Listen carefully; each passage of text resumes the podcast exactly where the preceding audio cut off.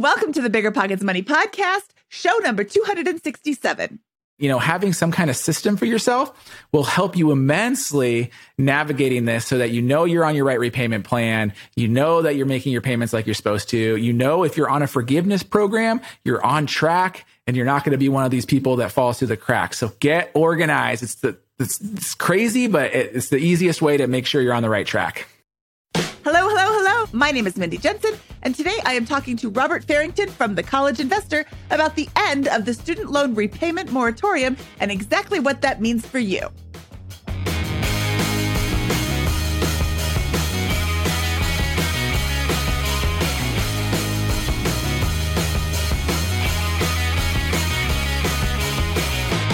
Well, okay, we were going to talk about how to prepare for the end of the student loan repayment moratorium, which was going to be happening on February 1st. But after we recorded this episode, the moratorium was extended for another 90 days. Rather than scrap the whole episode, which is absolutely still valid except for the date that the repayment starts, Robert Farrington is coming back to record a new introduction to the show to help us with these new updates. So, Robert, what is the latest information about the student loan repayment moratorium? Yeah, so just like you mentioned, it was originally set to expire on January 31st, 2022. And President Biden extended it another 90 days. Uh, so payments are now set to resume on May 1st, 2022. So what does that mean for you? Well, we are still in a state of limbo for your student loans. Everything is still paused. There's 0% interest. There's no payments due until May. But as Mindy said, everything we talked about in the show is still valid. You still need to contact your loan servicer. You still need to get ready to resume making payments. It's just that date has given you a little bit more time, um, especially with all the craziness that is going to be the start of the year with tax season and everything else. So take the time, get organized, but now you have until May 1st. Okay. And let's say that somebody was all set to resume on February 1st. In my opinion, now is the best time to be making payments because during the moratorium, if you had the ability to continue making payments, paying no interest is better than paying interest, right? I mean, if you were about to start repaying your loans, I would suggest continuing with your plan. Every dollar of payment that you're making now with this zero interest means that every dollar goes directly to your principal instead of being spread out between principal and interest. You know, I don't necessarily agree with that. I think that people that haven't been paying their loans should not necessarily start paying their loans early. Oh. Yep. Wow. Okay, why? Well, here we go because here's the thing. Um, you know, it could get extended again. so we weren't expecting this extension. The president uh, or the Department of Education made it very clear that January 31st was the final extension. And yet here we are, and it got extended until May. And, you know, the president does not have the ability to cancel student loans by executive order. But one interesting thing that he could do is continue to extend this repayment pause out over and over again as long as there is still a state of emergency for the COVID 19 pandemic. And so that's what he's doing. And you know, I'm not here to like prophesize that he could do it again or not do it again, but it's a potential thing that could happen, right? And so I don't see a reason why you should make a loan payment that you don't have to make. I think you should be taking that money and putting it towards other loans that aren't paused. Maybe you have credit card debt. Maybe you have an auto loan. Maybe you have other things that you can better your financial situation. Um, and I think that's a much more valuable use for your extra dollars than going towards your student loans early. Um, you know, and or invest it. Shoot, you know, put it towards something that could start making you money in the future, right? So use that with your extra student loan dollars. I don't think you should pay down your student loan debts any earlier than you have to. Remember, it's also 0% interest. So by not making these payments, it's not hurting you in any way either. So I'm a kind of guy that wants to say like, hold off. Let's, let's see what happens in April. I don't think it would be extended again, but you know, we live in a really kind of crazy world right now and it definitely could be. So yeah. Okay, I think that is a fair argument that you have made. So I will say that once again, personal finance is personal. And if you agree with me, yay. And if you agree with Robert, yay. And just choose your own adventure that makes you, that allows you to sleep at night. Yeah. Okay. Whatever your adventure is, just realize that at some point in time, the payment pause will end. And please be ready. just yes. be ready. Yes. And when it does finally end in the next few minutes, Robert will tell you exactly how to prepare so that it is a smooth process. Okay. So, without further ado, let's jump back into the episode that we had recorded before they pushed back the moratorium and screwed us all up. So, okay, Robert, thank you so much again. Thank you. When it comes to financial guidance, you got to trust the source. It's why you listen to this podcast. When Mindy and I want to upgrade our wallets, we turn to NerdWallet. Scott's right. Their expert team of nerds dives into the details to help you find smarter financial products. Before NerdWallet, Mindy and I were paying for vacations in cash, missing out on miles, and not even knowing what we're leaving on the table. But now we're flying through the skies for free thanks to our new cards with more miles and upgrades than ever. So if you want more travel rewards, hotel upgrades, or airport lounge access, no matter where you go next, let NerdWallet help you make it happen with a killer travel card. Don't wait to make smart financial decisions. Compare and find smarter credit cards, savings accounts, and more today at nerdwallet.com. NerdWallet, finance smarter. As with all cards, credit is subject to lender approval, and terms of each credit card issuer apply.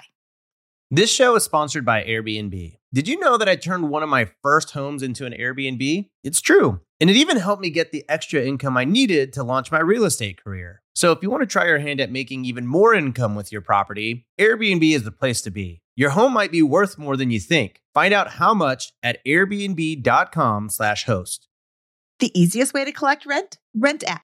Rent app is a seamless, secure, free payment tool for small rental property owners like you and me. Built by a team of fintech veterans behind Square and Cash App, Rent app uses ACH bank transfers to deposit rent directly into your account. Landlords love Rent app for its unbeatable convenience. Isn't it time you made rent collection easier? Rent app, the free and easy way to collect rent. Learn more at rent.app slash landlord. That's rent.app slash landlord. Robert, welcome to the Bigger Pockets Money podcast. I am so excited to talk to you today. Hey, thanks so much for having me. I am excited to be here. Robert, let's jump into this with both feet because we have a ton of stuff to cover. In March 2020, all federally held student loan payments were put on hold. What did that actually mean? Yeah, so this is an unprecedented program where all federally held loans, so this is direct student loans and a small amount of Perkins and FFEL loans had 0% interest, no payments required, and no collection activity. So if you were in default, all that stuff was paused so that people did not have to make their payments for almost two years at this point in time. It's crazy. Wait, even if you were in default, you didn't have to make payments?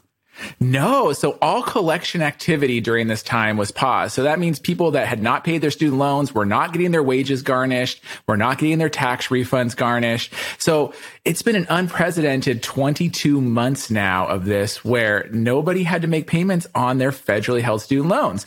There were a small amount of private student loan borrowers that still had to make payments. There were a small amount of FFEL loan borrowers that still had to make payments. But for almost 40 million Americans with student loans, no payments were needed for the last two years. Okay. Well, sorry, but that's ending. We're now we're in January of 2022 and the student loan payment moratorium is the end. At the end of this month, you are well, I guess at the beginning of next month, you are going to have to start making your payments again. What does this actually mean for borrowers? Yeah. So for the first time in 20 months, borrowers are going to have to start making their student loan payments again, right? It sounds pretty simple, but there's a lot of changes that have taken place. I mean, just think of all of our lives over the last 20 months, right? Things are different. Incomes are different. Most people, I mean, we have the great resignation. People are changing jobs. Like the world is in a very different place. Like we have pre-COVID, post-COVID. I don't know how you want to describe it, but for student loan borrowers, it means a lot of change, right? So they're going to have to resume their student loan payments. For some borrowers too, this might be their first student loan payment. Imagine if you graduated college in the last two years right? So you've never even had to make a student loan payment. So these borrowers need to get with their loan servicers, start planning out what February of 2022 is going to look like. It means that you need to log in, see what your loan servicer has, like what your payments are. If you had an auto debit, let's say you were paying your student loans before the pandemic. Well, guess what? All those payments have you know, they've been stopped. The government doesn't know if they should still draw from that account. So you need to log in, reset up your payments, know what your payments are, and be ready come February 2022. Sometime in that month, you're going to have to make your first student loan payment for the first time in a long time. Now, there was talk of student loan forgiveness, something like up to $50,000. What actually happened with that program? So it's important to note that this was a campaign promise from President Biden, right? He said that he supports Congress for giving up to $10,000 in student loan debt. And, you know, members of Congress have thrown out all kinds of numbers. $50,000 was a number, $10,000 was a number. Some of them are like, hey, forgive it all you know, but all these were campaign promises. And in all of the legislative packages that have happened over the last year, None of them have included any type of student loan forgiveness. And what you'll see right now is members of Congress and other people are saying, well, he could do it by executive order. He can just wave a pen and forgive student loan debt. And honestly, that's not the case. There is really no executive power that Biden has to forgive student loans in mass or blanket forgiveness or just wipe everyone's debt away. He does have certain powers though that he can do. And you might have seen some of these headlines lately where, you know, he's automating certain repayment programs, right? And the rule that Congress has set out is that says that the president has the power to forgive student loans for any program that's already been authorized by Congress. And so what you're seeing right now is Biden is like streamlining the bureaucracy, which I think is a good thing. So he's forgiving payments for people that have total and permanent disability. Well, think about it. These people might not even be able to fill out paperwork because they are disabled, but the Social Security Administration and the VA already know they're disabled. So why are we making them do this crazy bureaucracy of filling out forms and all, all this stuff when it's like we know they're disabled? Let's just forgive their student loans. Uh, and the same is true with public service loan forgiveness, right? The IRS knows where you work. They know if you have a nonprofit job, right? The Department of Education knows if you've made payments. It's not hard. Like we have the greatest data scientists in the country that work here. You can put two and two together and see if people qualify for these programs without having crazy government bureaucracy. And so when you're seeing these headlines of Biden forgiving student loans, that's what you're actually seeing. He's actually taking existing programs that already are in effect. And he's just streamlining the bureaucracy so that people that have already qualified are getting the forgiveness they deserve. But we're not going to see any blanket student loan forgiveness. I'm sorry. I don't want to be the bearer of bad news on this show, but you shouldn't plan on it. You should plan on resuming your student loan payments in February when the student loan payment moratorium ends. Okay, so it sounds like I've been reading some clickbait headlines and I need to actually click onto those articles and read the actual content instead of just saying, "Oh, they're going to forgive up to $50,000 of my student loans." So it's it also sounds like if I'm getting a student loan forgiven, I would know about it.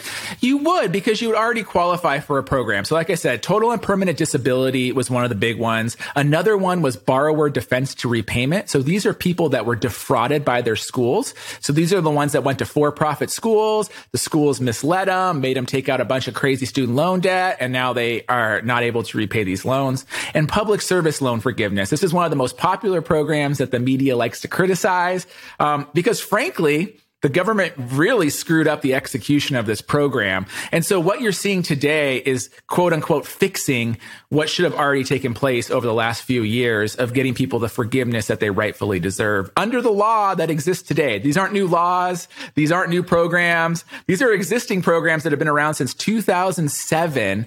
It's just they're 10 year programs and they were mismanaged for a decade. Okay. So, uh, bottom line on that sounds like, uh, there's nothing new. there's nothing new except the fact that people are actually getting what they deserve and they should have gotten for years and years now. And they're making the system and bureaucracy a little better, which is a win because honestly, for public service loan forgiveness specifically, millions of Americans qualify for this program. If you have student loans, and you work in public service for 10 years, you are legally entitled to get your student loans forgiven, 100% of them right? All you have to do is make 120 payments, which is 10 years of payments, right? And work in public service. It's a really easy program to qualify for, um, but you just have to follow the rules, certify that you work in public service, and send in your forms. And that's why I love this program. But on the flip side, it's been very mismanaged, and a lot of people that are entitled to loan forgiveness teachers, firefighters, government employees, you know, people that work in hospitals we're not talking doctors, anyone that works for nonprofits or public service entities, from the accounting team to the office team to, you know, the actual teachers that are in the classroom. All these people are, are entitled to these programs. And we just need our government to actually process the paperwork like they're supposed to. Yeah, these programs have been fraught with problems. Um, it, it sounds like things are changing. I know personally, I'm trying, now I'm trying to think like, who do I know that applied for the program or applied for the repayment and was turned down? Yeah. What do you do in that situation? Well, that's what this thing of Biden's waiver has come into effect. So if you've been denied public service loan forgiveness, what you need to do is you need to reapply for public service loan forgiveness, send in your employment certification form. You can upload it on FedLoan's website or the Department of studentaid.gov, or you can mail it in the old fashioned way. But you need to get that form in by October of next year. And the Biden administration is manually reviewing every single application for it to make sure that people that are legally allowed to qualify for it are getting the loan forgiveness that they deserve. Do you have anything on your website that talks more about this student loan forgiveness? Because that seems like a very important topic, but also kind of going to go off on a tangent. And I have a lot more questions for you about the um, the uh, student loan repayment, which is more timely. Absolutely. So you can go to the collegeinvestor.com slash student loan forgiveness. I have the complete list of every student loan repayment plan there. Um, and we can go down this rabbit hole. There's over 80 of them. And I know some of these big ones that make all the headlines are what people like to talk about, but there might be one for you too. You got to see if you qualify. So check that out. And let's continue with the student loan repayment pause ending and we can talk about that. Yeah. So if you're a public employee, thecollegeinvestor.com slash student loan forgiveness. And I'll have that link and all the other links that we're going to talk about at biggerpockets.com slash money show 267. Uh, which is the show notes for this episode. Okay, so let's get back to student loan repayment moratorium lifting. You recently surveyed 1,200 student loan borrowers. 71% of them said that they are financially ready to resume payments, but that still leaves 29% of people who aren't ready.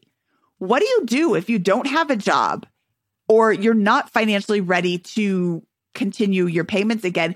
and the student loan repayment moratorium ends? Definitely. So the first thing to do is actually even know what your student loan repayment is. Log into your loan servicer, track down your student loans and see what you owe. Because honestly, it's been two years. A lot of people's financial situations have changed. Your own situation might have changed. Um, so that's where it starts. Part two is there's multiple different student loan repayment plans and some of them are income based. So let's say, you know, something didn't work out. You don't have a job right now or your income is lower than it was pre pandemic. Well, you can recertify your income right now in January, February, and your payments will reflect your income. And they could be as low as $0 per month legally, assuming that you have a very low or no income. You could also apply, apply for an unemployment deferment. This isn't as good as recertifying your income, but it's an option. If you think it's only going to be a short term that you're unemployed, you can opt to defer your student loans for another six months. Um, but remember, interest is going to start accruing other things. So it's usually better to get on a payment plan, even if it's only a few bucks a month, than it is to defer. But you can also defer your student loans because of your unemployment. And I'm sorry, how long can you defer your student loans? Well, you can do it for up to three years, but it gives you in six month increments. So you can defer for unemployment in six month increments. And if you're still unemployed, you can say that you're still unemployed and push it down the road a little bit. Um, but again, if that's really the case, it's better to be on an income based repayment plan where your income, your payment could be zero dollars a month if you're actually unemployed and have no income. So that's a better thing because you're in repayment at zero dollars versus having your interest and stuff accrue and you're not really in repayment, you're in deferment. Okay. Um, since we're talking about repayment and this is a big deal, this is going to be in the news. Um, are there any repayment scams that people mm. are going to need to be on the lookout for when the repayment plan opens back up again? Oh my gosh. I'm sure if anyone out here has student loans, they've received that robocall that says, we can lower your monthly payment or we can offer you student loan forgiveness. And so all these things are scams. What they're trying to do is they're trying to get you to pay them money, sometimes up to like $1,200 for them to potentially enroll you in one of these repayment plans that we just talked about. So I think it's important for people to realize what in a legitimate, you know, student loan help looks like. So everyone with federal student loans can do everything with their student loans for free with no cost by going to studentaid.gov government website. That's actually a really good government website. And you can go in log in and see all your student loans right there a second option that's free is you simply call your loan servicer. Now, I know a lot of us like hate our loan servicers and you see the headlines. We like to rag on how they're like not competent. But honestly, for a lot of these basic questions, they're really good. And you can call FedLoan or Navient or Sallie Mae, call your loan servicer and be like, Hey, I want to change my repayment plan. What are my options? And they will help you again for free. Any of these companies that are promising you loan forgiveness or a lower payment, if they're charging you money for it, it's a big red flag. You should probably not do it because what I see happen too many times is people pay these companies money and guess what? They don't do anything for you. And you might think your student loans are being handled. Well, guess what? They're not. And now you're not making payments and other things. And so not only did you pay $1,200 to a company, but your student loans might go delinquent or in default, hurt your credit, yada, yada, yada. Right. Or part two is you paid $1,200 and this company filled out the same form that you could have filled out in about five minutes and sent in or done on their website and sent in. And maybe they did the right thing for you, but you paid $1,200 for something that would have taken you about five, seven minutes to do for free on studentaid.gov. So don't need to pay for help. There is a difference though if you're working with a certified financial planner or something like that because this person is going to look at your student loans as a whole financial picture. And, and this is for more advanced cases. Maybe you have a, a whole need for a financial plan and want to talk to a financial planner. Well, a real good financial planner should look at your student loans as well as your whole entire financial picture. So that's different. They also have a fiduciary duty to you. But if you're responding to a website advertisement or a text message or a voicemail of someone that says they're going to lower your student loan payments, don't fall for it. They're not going to help you. You're just going to pay money for something that you don't need. Okay. So on the flip side, I know that there are legitimate companies out there like SoFi is a legitimate refinancing company. Right. What does a legitimate offer look like?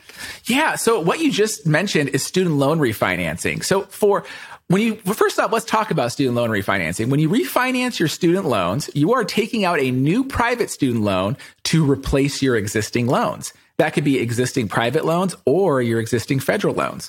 And the reason why you might want to refinance your student loans is simple. You save on interest, right? So you might see an offer from SoFi or Earnest or LendKey or any of these companies and they say like, oh, you can get like 2% on your student loans.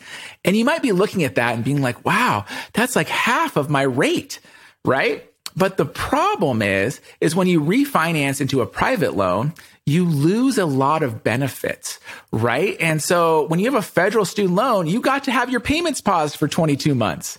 When you have a federal student loan, you qualify for the loan forgiveness programs that we were just talking about. When you have a federal student loan, you get unemployment deferments, you get other hardship options, you get these income based payment plans. You don't get any of that with a private loan.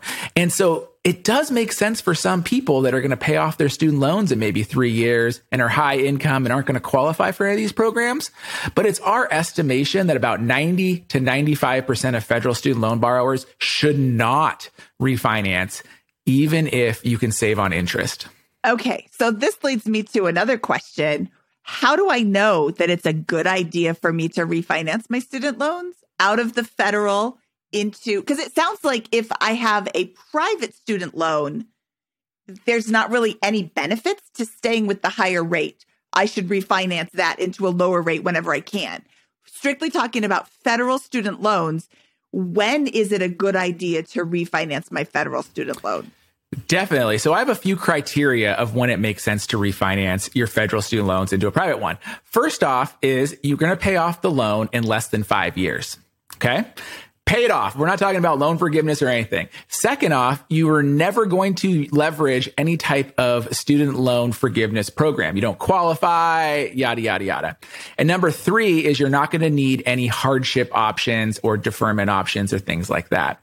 So the reason I say that is because the lowest interest rates that you're going to see on your student loan refinancing offer are going to be on five year or less variable rate student loans. Some of those loans are down to like 0.89%. They're super low. But once you start getting past the five year mark and going to the 10 year mark, you're still looking at a four, five, six percent loan, which is very close, if not the same as a federal student loan. So why are you going to give up maybe half a percent interest, but lose all of these benefits that you get with your federal student loan? Plus, you know, the longer you're paying on a loan, the longer you could end up wanting a hardship option or needing to change your repayment plan or potentially qualifying for loan forgiveness. So again, there's risks here. The shorter you know, more concrete loans could totally make sense to save on interest. But beyond that, the benefits that you get that, you know, aren't interest rate, right? But the benefits are huge on federal student loans. Okay, you use the term variable rate. Are all student loans variable rates or are there fixed rates as well? So all federal student loans are fixed rates. All right. Okay. And as if you took out a student loan like two or three years ago, your fixed rate is like 2.78%, like super low. If you took out a student loan when I did about 20 years ago, we were about 6.8%. And this was in the early 2000s, which honestly is still not that bad, but the rates have continued to decrease. So honestly, most borrowers over the last 10 years or so are going to see student loan rates in the, you know, 4%, 5%, maybe even as low as 2% range. And that's why when you refinance, you're not going to see much of a difference. Variable rate student loans are what you see in the private sector. So most private lenders offer variable and fixed rate loans. Um, the variable rate ones are the ones with the really good looking interest rates that you see because they're like offering you an introductory rate at like 1.5%, but it's a variable rate five year loan. And so this is a loan that the rate can change every single month throughout the duration of your loan. Now, we are in low interest rate times. So that could work in your favor, but honestly, we're also in inflationary times. So interest rates could be rising. And so you are taking a little bit of a gamble when you take a variable rate loan that your loan interest rate could rise over the next few years. Um, but you know, it's a math question, right? Do you think the savings you're going to get up front is going to save you money? And that's why the longer you go with these loans, the better the federal loans just are looking fixed rate, lots of benefits, things like that. Yeah, I I just I keep waiting for rates to go up. Rates have been so low for so long. I keep waiting for them to go up and I didn't I didn't realize that they were variable. Um I'm I'm just my daughter my oldest daughter is a freshman in high school, so I'm not quite into the learning about student loans yet, but uh we will be we will be bringing you back to talk about how to pay for college in a few months because that's going to be something that I'm going to have to start learning about. So thanks, Robert. Yeah. Remember when you had to pay to get a lead's phone number? It was like the dark ages until Deal Machine made skip tracing a thing of the past. Now, with your Deal Machine plan, you'll get unlimited access to phone numbers and contact information for no extra cost. That's right, get high quality, reliable information trusted by leading financial institutions, all fully compliant with the federal Do Not Call list. Explore over 150 data points, including age, gender, marital status, occupation, and a ton more. Trust me, this is the data you need for off market deals. With new filters, people flags, and color coded phone numbers, lead management just got a ton easier. Ready to step up your investing game? Sign up for a Deal Machine plan today and gain immediate access to this unlimited treasure trove of contact information and phone numbers. Just head to dealmachine.com/bp. Transform your lead generation and deal making strategies with Deal Machine. Sign up today and start exploring the unlimited possibilities at DealMachine.com/bp. This show is sponsored by Airbnb. Did you know that a long time ago, before I ever started my real estate business, I turned one of my first primary residences into an Airbnb, and that's the extra income that I needed from Airbnb that gave me the confidence to go out and work for myself and eventually quit my 9 to 5 job. And now I have dozens of Airbnbs all over the country. I've even partnered up with the old David Greene on a recent property in Scottsdale to take our portfolio to the next level. And of course, we host it on Airbnb. But you don't need to be a full time real estate investor to start on Airbnb. As a matter of fact, I was self managing 10 properties while working my nine to five job, so I know anybody can do it. Think about it this way you're looking for extra income and going on a vacation. Wouldn't it be great to rent out your space and let your property pay for itself while you're gone? I did this one time. I pitched my wife and my roommate, because we were house hacking, on the idea of renting out our home, and it paid for all of our expenses on a trip to Mexico City. So go and give it a try. It might just change your life, just like it did mine. And I really do mean that. Your home might be worth more than you think. Find out how much at airbnb.com/slash host. Pretty good episode, right? While you were listening, you could have been getting paid rent with Rent App. Landlords love Rent App because it makes rent collection a breeze. Rent App uses ACH bank transfers to deposit funds directly into your account. Setup is straightforward for renters. Landlords don't need to download anything. Both have peace of mind with a digital transaction history. Isn't it time you made landlording a little easier? Rent app, the best way to pay or collect rent. Learn more at rent.app slash landlord. That's rent.app slash landlord. You're trying to close on your next rental, so why is your insurance company dragging its feet? With long lead times and never ending paper forms, it's no wonder it takes forever to finally get a policy. Modern investors deserve better. They deserve steadily.com. At steadily.com, you'll get fast, affordable landlord insurance available online 24 7 in just a few clicks. You can even get next day coverage, which takes just minutes, by the way, to obtain. And you can do it all from your phone. Steadily was founded by landlords who created insurance products tailored to the unique needs of this industry. It's their sole focus, and that's why landlords nationwide consistently rate them 4.8 out of 5 stars. So whether you've got a single family, short term, or multifamily portfolio, steadily.com can secure the best coverage at the best price to protect your properties. Discover how Steadily can save you both time and money on your rental property insurance. Visit steadily.com for a commitment free quote tailored to your needs today. Let's go back to your survey. You said 65% of borrowers know what their payment is going to be. That leaves 35% of borrowers who don't know what their payment is going to be. So, first of all, why would you not know what your payment is going to be? Is that because the, your interest rate has changed or because your like why would you not know your your what your payment is going to be coming up? Well, yeah. I mean, first off, it's been almost two years. So you have a good chunk of borrowers, probably about two to three million borrowers that this is going to be their first student loan payment. So they've never even had to make a student loan payment before because they graduated college, you know, right now during the pause. And then the second group of people are people that are on income driven repayment plans. So we touched on this a little bit earlier, but about 30 to 40% of all federal student loan borrowers are on income driven repayment plans. And these are repayment plans where your monthly payment is set every single month based on your income. And so these borrowers need to recertify their income every year based on their tax return, or you can do alternative methods like giving them a pay stub or even writing a letter that says I'm unemployed. And that will set your payment up for the next 12 months. Well, since it's been almost two years, these borrowers haven't recertified their payments in a long time and the data is ex- like out of date. And so right now, before the student loan payments resume, this cohort of borrowers need to give the government or give their loan servicer their most recent income so that their payments can be calculated based on their current income and they'll know exactly what they're going to pay.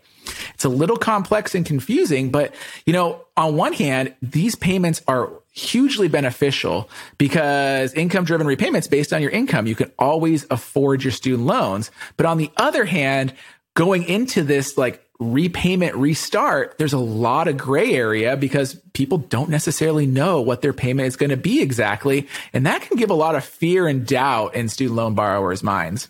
How long does it take to process this information? So it usually takes about 30 days. Um, but, you know, I, I, like to put this asterisk out there since we are restarting loan payments for 43 million Americans. Uh, I, I could see timelines taking a little bit longer. And the Department of Education says if you're on an income based repayment, they're probably going to give you a grace period of up to six months for both like you to recertify your income, but also for them to process everything because this is a lot of people all at once. Usually you had everyone kind of recertifying all throughout the year at different times. It wasn't a big deal. Now you're going to have every single borrower trying to do it all at once. I think it's going to cause a little bit of a paperwork logjam at these loan servicers. And that's why I recommend you do it online. You can go to your loan servicer's website or you can go to studentaid.gov. You can find the little link on studentaid.gov that says, you know, certify my income and you can do it on there. And that will help expedite everything on the back end so that your stuff gets recertified. So your first payments are accurately reflective of your income. Um, but I would encourage everyone do it sooner rather than later. Don't wait till right before the deadline so that you get good payment data. Okay. Uh, in your survey, you also ask, do you know what repayment plan options you qualify for? What are the different repayment plan options? Yeah. So when you get your student loan for the first time, you default into what's called the standard 10 year plan. And this is a standard 10 year fixed plan where every payment for 10 years is fixed at the same dollar amount. And typically for most borrowers, this is also the highest monthly payment because it's amortized over 10 years. It's fixed. And so that's what you default into. Beyond that, there are the graduated repayment plan and the extended repayment plan plan. And the extended repayment plan is very similar to the standard 10 year, except they extend it out to 25 years. So you have a fixed payment for 25 years. The graduated plan is like it sounds. It graduates and starts low, and then every year it recertifies a little higher, a little higher, a little higher um, for up to 10 years. And so you're still paying off your loan in about 10 years, but it's low up front, higher on the back end. And then you get into this bucket of income driven repayment plans. And there's four of them. Three of them are the main ones. You have income based repayment, pay as you earn, revised pay as you earn, and income contingent repayment. And I know I just threw a ton of variables out at you. So you can find this in the show notes, linked to my site as well. But all four of these plans will set your monthly payment as a percentage of your income each month. And these are great options if you, you know, have low income, uncertain income, and, you know, it changes every month. But also, almost every student loan forgiveness plan requires you to be on an income driven repayment plan.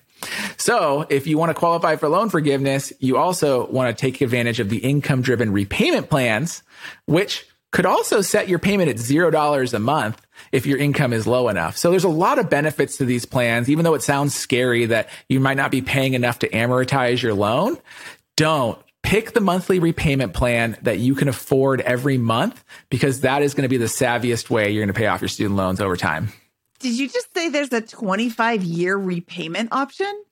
yes, I did. There's actually a couple 25 year repayment options. Here's a scarier stat though. The, the, average time it takes for someone to repay their student loan in America these days is 18 to 21 years, depending on your loan type, graduate school, things like that. So that's average. So you see that there's these 25 year repayment plans. You know, a lot of them are actually 20 year repayment plans.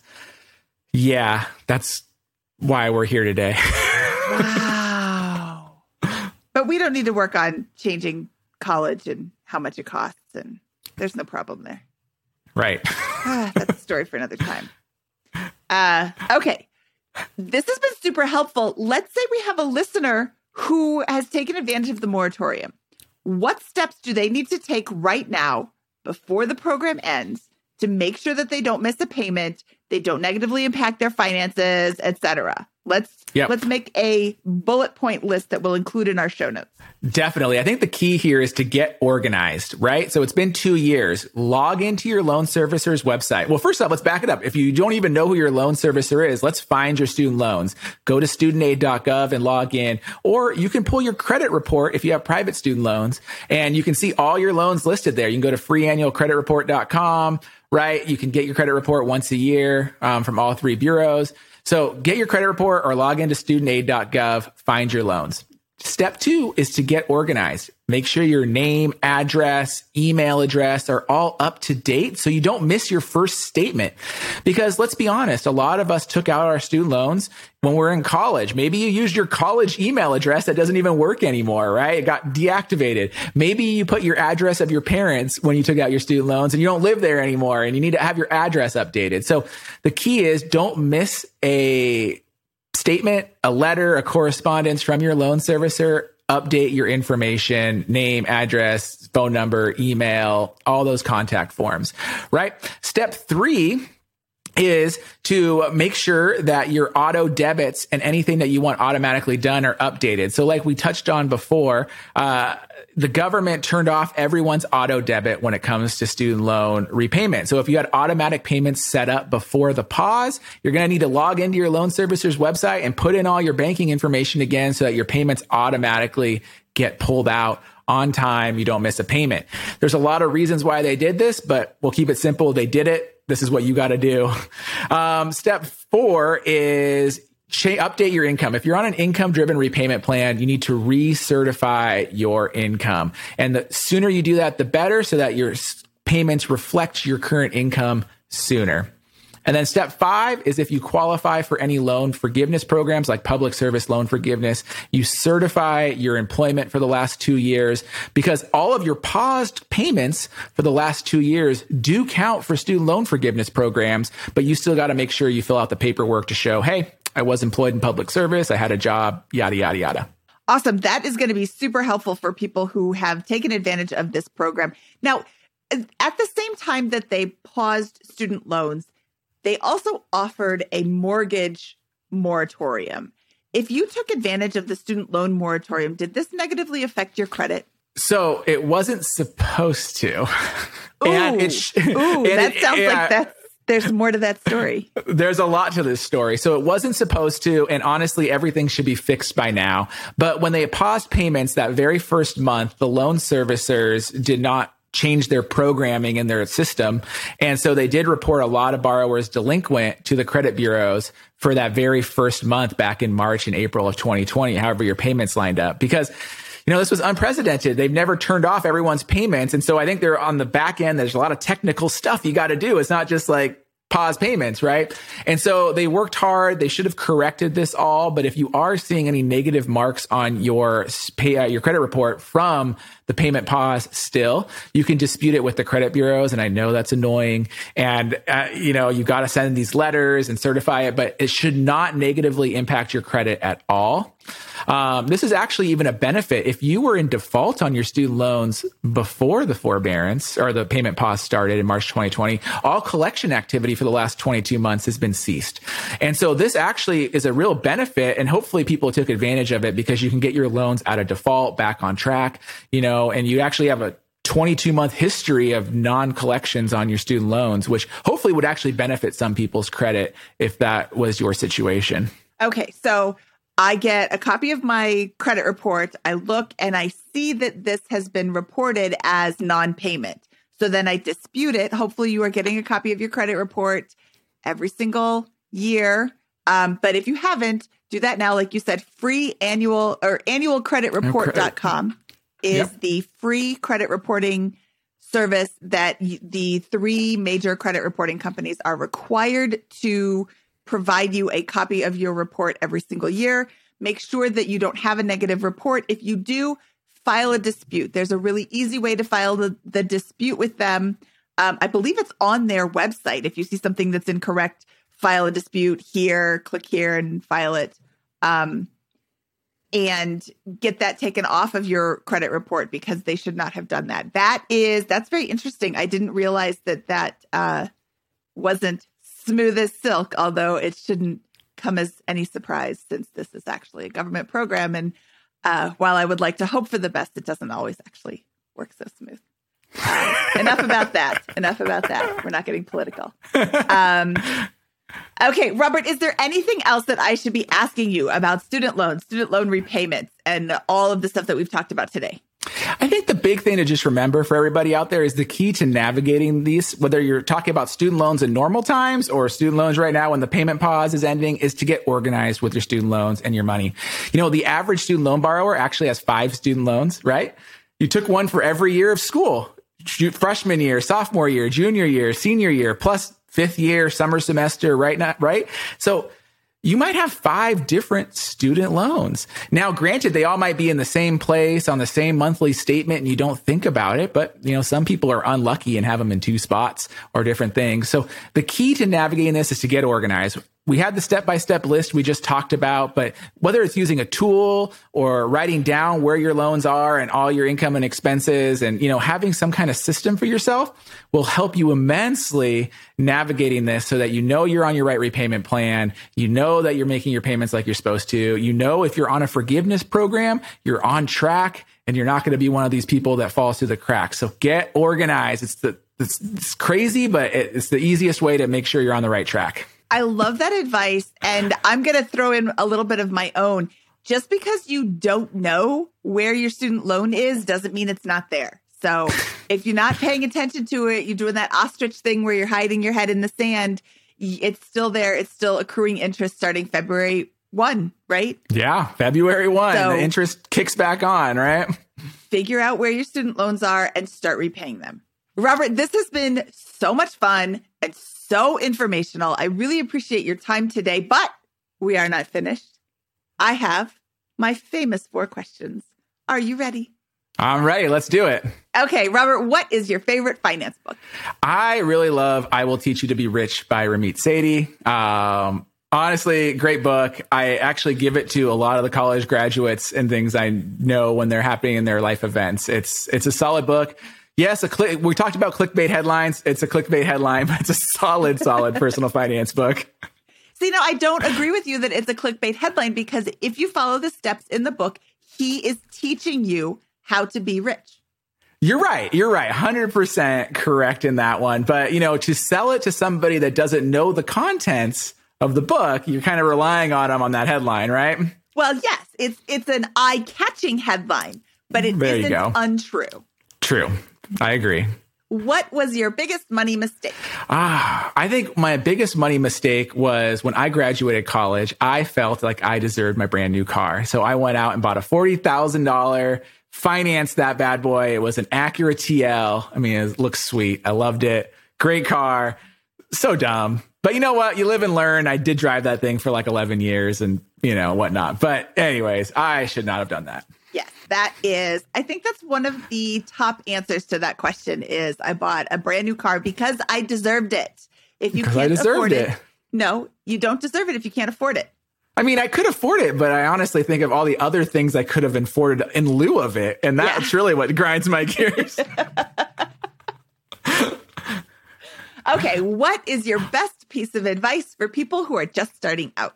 I think we just talked a little bit about it, but it's get organized. Like, honestly, in a decade of helping people, most people that need financial help just start with getting organized. Most people aren't organized. What's coming in? What's going out? What do you own? What do you owe? And I think part two of that, though, is do it in your own style. So I'm a tech guy. I like my apps. You know, so I will choose to do an app, but that's not everyone's style. There's spreadsheet people. There are people, my uh, sister loves to put it on an actual book and has like a journal and like literally draws the lines on paper. So the only way getting organized will work for you is if you do it in a style that works for you as well. And so I think there's two parts to that. You got to get organized, but you also got to do it in the style that works for you that you're going to stick to. Yes. I don't want to do an app. I'm old. I want it old school. I want it on a piece of paper. But the reason I want it on a piece of paper is because it's then it's in my face. It is super easy to put the phone down, to put the app down, to put the tech down and walk away from it. But when that book is in front of my face in the in the kitchen where I always am, it's so hard to ignore it. And Yep. I don't ignore it. I don't clean up the kitchen that frequently. you know, it gets, it's always there. Um, okay. What is your oh no, what is your favorite joke to tell at parties? Oh man. Okay. Well, well, we should do a college theme joke since we're here. So Yeah. I'll tell you, I don't always study, but when I do, I just make sure my parents notice. That's I know awesome. it's a corny one. It's a corny one, but it works. C's get degrees. Honestly, they do. I ask me how I know. Okay, Robert, where can people find out more about you? Yeah, so you can find me at thecollegeinvestor.com. If you're a listener, because I think you are, you're listening to this show, you can find the College Investor audio show on your favorite podcasting platforms. And if you like to watch content, you know, we're on TikTok, we're on YouTube. You can find us at the College Investor on those platforms as well. Are you doing little dances on the College Investor TikTok? No, we're dropping great educational content that's fun and entertaining in, you know, 30 seconds um, or less. Oh, that's even sure. better. Do you do a little dance while you do it? Maybe you should. No. I Well, should, there you go. right? That's my tip Get for up you. there. Do a little bit of dance. Okay, awesome. that, that would get us that would get us negative views probably. I know. I told my daughter I was going to start doing TikTok videos. She's like, ew. Thanks, sweetheart. right? So, hey, if you're feeling good about yourself, have a teenager, and then that'll just knock you right down. Okay, Robert, this was so much fun. I can't believe I waited so long to have you on the show. I'm so happy that you had time to come talk to us today. This is really important stuff. I think that a lot of people kind of know that the repayment moratorium is ending but this solid advice is going to be so helpful for people to get their payments on track so that they don't miss a payment, so that they don't negatively affect their credit, and so they can get those student payments, student loans repaid and start building their life towards financial independence. So thank you so much for your time today. Thanks for having me. This has been a blast and I hope people take action. You got a couple weeks left. Let's do it. Get organized and get it going. Okay, from episode 267 of the Bigger Pockets Money podcast, he is Robert Farrington from thecollegeinvestor.com. And I am Mindy Jensen, and we've got a scoot, little newt.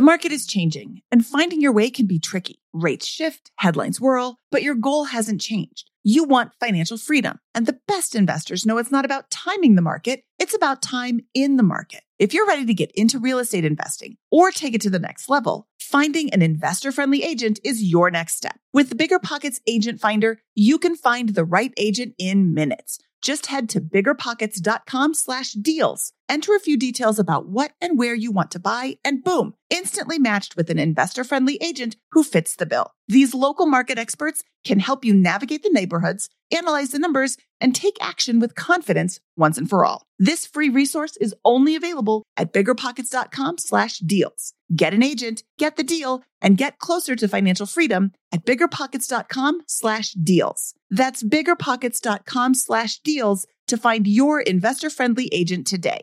The content of this podcast is for informational purposes only. Past performance is not indicative of future results, and all host and participant opinions are their own. Investment in any asset, real estate included, involves risk. Use your best judgment and consult with qualified advisors before investing. Only risk capital you can afford to lose. Bigger Pockets LLC disclaims all liability for direct, indirect, consequential, or other damages arising from reliance upon information presented in this podcast.